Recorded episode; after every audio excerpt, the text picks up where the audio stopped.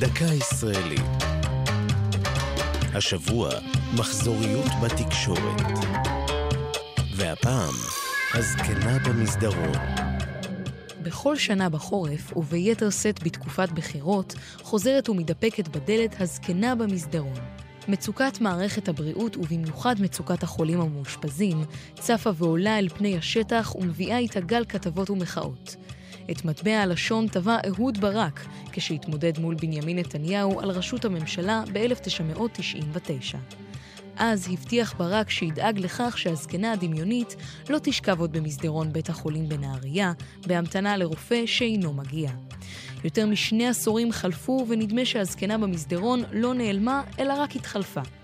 בינואר השנה, לפני מערכת הבחירות לכנסת ה-21, הפיצו רופאים רבים תמונות משגרת יומם, וציירו תמונה לא מחמיאה באשר לעומס הכבד במחלקות בתי החולים, ובעיקר במסדרונותיהם. מדוח תמונת מצב המדינה של מרכז טאוב, המסכם את נתוני האשפוז בשלוש השנים האחרונות, עולה כי הטענות על הצפיפות הבלתי נסבלת מגובות במספרים. בישראל כיום שלוש מיטות אשפוז בממוצע לאלף איש. ישראל אף מובילה את דירוג תפוסת המיטות במדינות ה-OECD, באשר בכל זמן נתון התפוסה במיטות האשפוז היא 94 זו הייתה דקה ישראלית על מחזוריות בתקשורת והזקנה במסדרון. כתבה טליה כהן, ייעוץ הפרופסור רפי מן, מפיקה יעלי פוקס.